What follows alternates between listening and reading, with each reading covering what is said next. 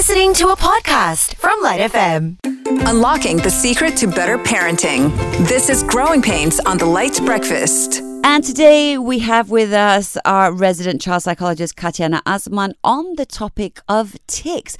So, Katyana, lots of people weigh in on this topic. How do you define what a tic actually is? So a tic is an involuntary stress on involuntary. So they're not doing this on purpose. Mm-hmm. So it's an involuntary or an uncontrolled movement or sound that they make, right? So a lot of people, when they say tics, they imagine kind of just people blurting out curse words or saying mm. inappropriate things. Mm-hmm. But they also have motor tics, which can involve sort of jerking of the arm or twitch in the eye. So it's these movements that people ultimately can't control. And it's something that can either happen at random and quite consistently or mm-hmm. sort of happen on the heels of a trigger. So that kind of defines then sort of what the tics are associated to.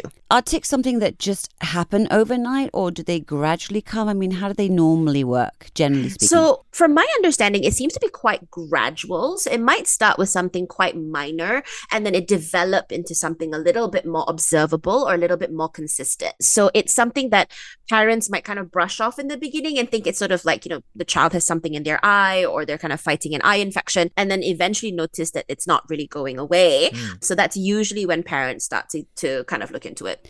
And do we know why they get gradually more prominent? That's kind of the interesting thing about tics is that we don't really know kind of why it happens from a uh, physiological or biological perspective.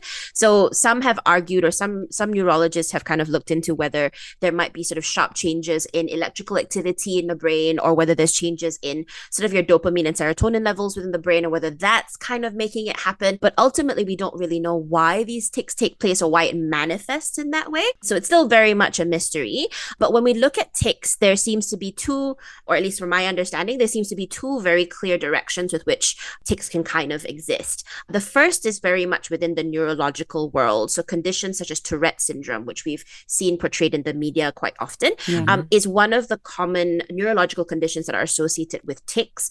And then we also have sort of the mental health direction where individuals who are experiencing some severe stress or anxiety might manifest tics as well when they've experienced a particular trigger. So it is very confusing for parents sometimes to try to figure out whether this is an in- indication of a neurological condition or whether it is mental health related. But these two sort of directions tend to be involved in tics. Are those two different situations, like the neurological or the mental health side, are they treated differently? Definitely. So if we're looking at it from a neurological perspective, then usually there's like a genetic component. So it might run in families or there might be something happening mm. from a neurological angle. So a doctor might request something like an MRI to be able to verify whether or not an individual has tics. Now tics look very different for different people. So yes, you know, like I said in the media, you might often see Tourette's as something that is people kind of just pursing out words, not being able to control what they're saying. But Tourette's can also be very much something more physical. So it could be things like throat clearing, or it could be like, you know, again, a twitch in the face or sort of in the facial region. Mm-hmm. It could be jerking off the shoulder, rapid blinking, biting your lip. There's just mm. a whole list, if you were to look it up, of what the symptoms could look like. But what they are in Tourette's are definitely something that's quite consistent. They would usually start manifesting at around five to seven years of age, from my understanding. So very much in early childhood, mm-hmm. which is why a lot of parents tend to ignore it because they think it's just like a quirk that their child or a bad habit or, or, a phase or a bad habit right. right. i remember like you know my grandmother even saying to me that if a child develops like a tic, don't say anything like don't draw their attention oh. to it because that will just make it worse right is that so true that, is there any truth um, to that well from the mental health perspective and i did read an article by the nhs that said that if you do focus on the tic or you speak to an individual who has tics and you draw attention to it they tend to tic even more so there mm. is some link to that but i think it also perpetuates this whole don't address it mindset that parents might have, sort mm. of when they have little kids who present with tics. But with Tourette's, it's something that can or usually manifest between the ages of five to seven or five to 10, I think was the window that I read. And so these are things that are quite consistent. So they're happening quite regularly and they happen often without a trigger. So it's not because the child's, you know, hyper focusing on something or stressed or had a bad day at school or there's something that you can kind of put your finger on. Mm-hmm. It's quite continuous. And some people report that it tends to change. So you might have a verbal tic one day and then a motor tic the next. And it's kind of quite erratic in that sense. So Okay. I would say that if it's something that, you know, is happening in that sort of direction, then definitely worth having a neurological investigation into it. But when we're looking sort of from a mental health perspective, like I mentioned, if the child is, say, being called up to the front of the class to present in front of all of his or her classmates, or um, they've been reprimanded by teach by their teacher in front of everyone, or by their parents, or they're in a crowd and they're not comfortable, it's usually situations that induce quite a fair amount of stress or anxiety that would then trigger a tic. So that's kind of how I tell parents to differentiate which of the two is likely the source of the tic happening. Interesting. We're with our resident child psychologist, Katyana Azman, with us here today on the topic of tics. And the next question we have for you, uh, Katyana, is how do you know who to take your child to first, a psychologist or a neurologist? So, you know, I always tell parents when you're not sure, start with your doctor, right? So you don't mm-hmm. have to go to a specialist. You could just go to your GP or family doctor or even a pediatrician if you have any concerns. And generally, they will direct you in the right direction.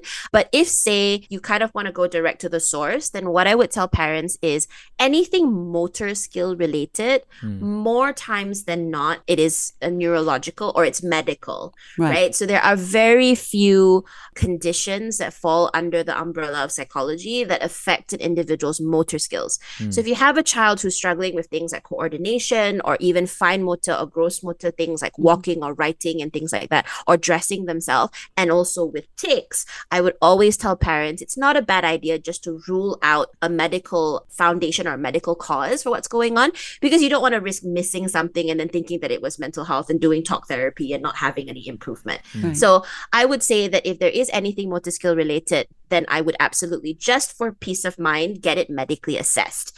But if you're noticing that the child very much only has these tics when they are under situations of predictable stress, so your child is maybe somebody who struggles with a little bit of social anxiety, doesn't like crowds, doesn't like mm-hmm. public speaking, and this always happens in those environments Right. right? But if the child is like not in those environments they're perfectly you know fine the tics are not happening then it's probably likely that it's you know stress related. So if you're noticing a very very clear pattern then you're welcome to bring your child to a psychologist or a psychiatrist who can support you or a mm-hmm. behavior therapist who could help you with that. And again if the psychologist or psychiatrist suspects that it's medical they will refer you back out to a doctor anyway. Mm. So there's really no harm in picking which one which option is more accessible to you.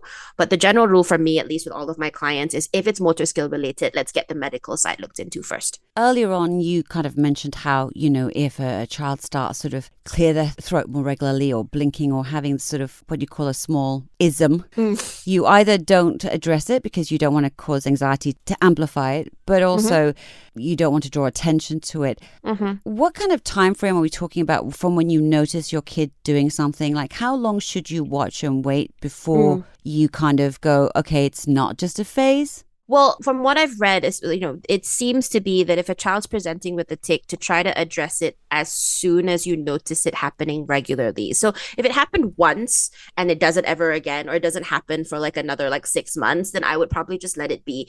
But if it's happening like on day one and then you're seeing it on day two and day three and day mm. four, and by after about a week or 2 mm. it seems to be something quite consistent, then the advice seems to be that if there's a, you know, when a parent recognizes that a tic is occurring consistently, mm. to get it addressed, right? Because again, we are concerned that there might be a medical issue that could impact the child's functioning. So that seems to be the advice. Um, but from what I understood about tics, generally they don't last for more than three months at a time. So some parents could potentially kind of wait that period out and see whether or not it evolves or whether or not it improves. Um, I've had some clients who've come to me who say that their child has presented with tics for years.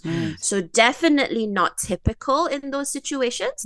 Um, so yeah, so I think it's it, it really depends on if you're seeing it quite regularly. So there hasn't really been a reprieve, regardless of what situations your child has been in in that time frame, then probably just get it checked out. But if it's happening as and when, and there's like breaks in between where nothing really happens, Right. just observe it until you notice whether it's impacting on your child's functioning. What kind of impact on the psyche does it have whether it's from a mental health perspective or from a neurological perspective if Mm. left untreated on the child? So, from my understanding, tics are not life threatening. So, it's not something that's going to be fatal at some point or terminal. It's, of course, if it is a very visible or very, you know, observable motor tic, it could kind of get them in a little bit of trouble in terms of bumps and scrapes. And if they're getting into a car, whether that's safe, things like that. Right. But in terms of the tic itself impacting upon lifespan, there seems to be no connection unless it's linked to like a higher or a more complex neurological condition, like say Parkinson's or, Right. or, or something like that. Mhm. But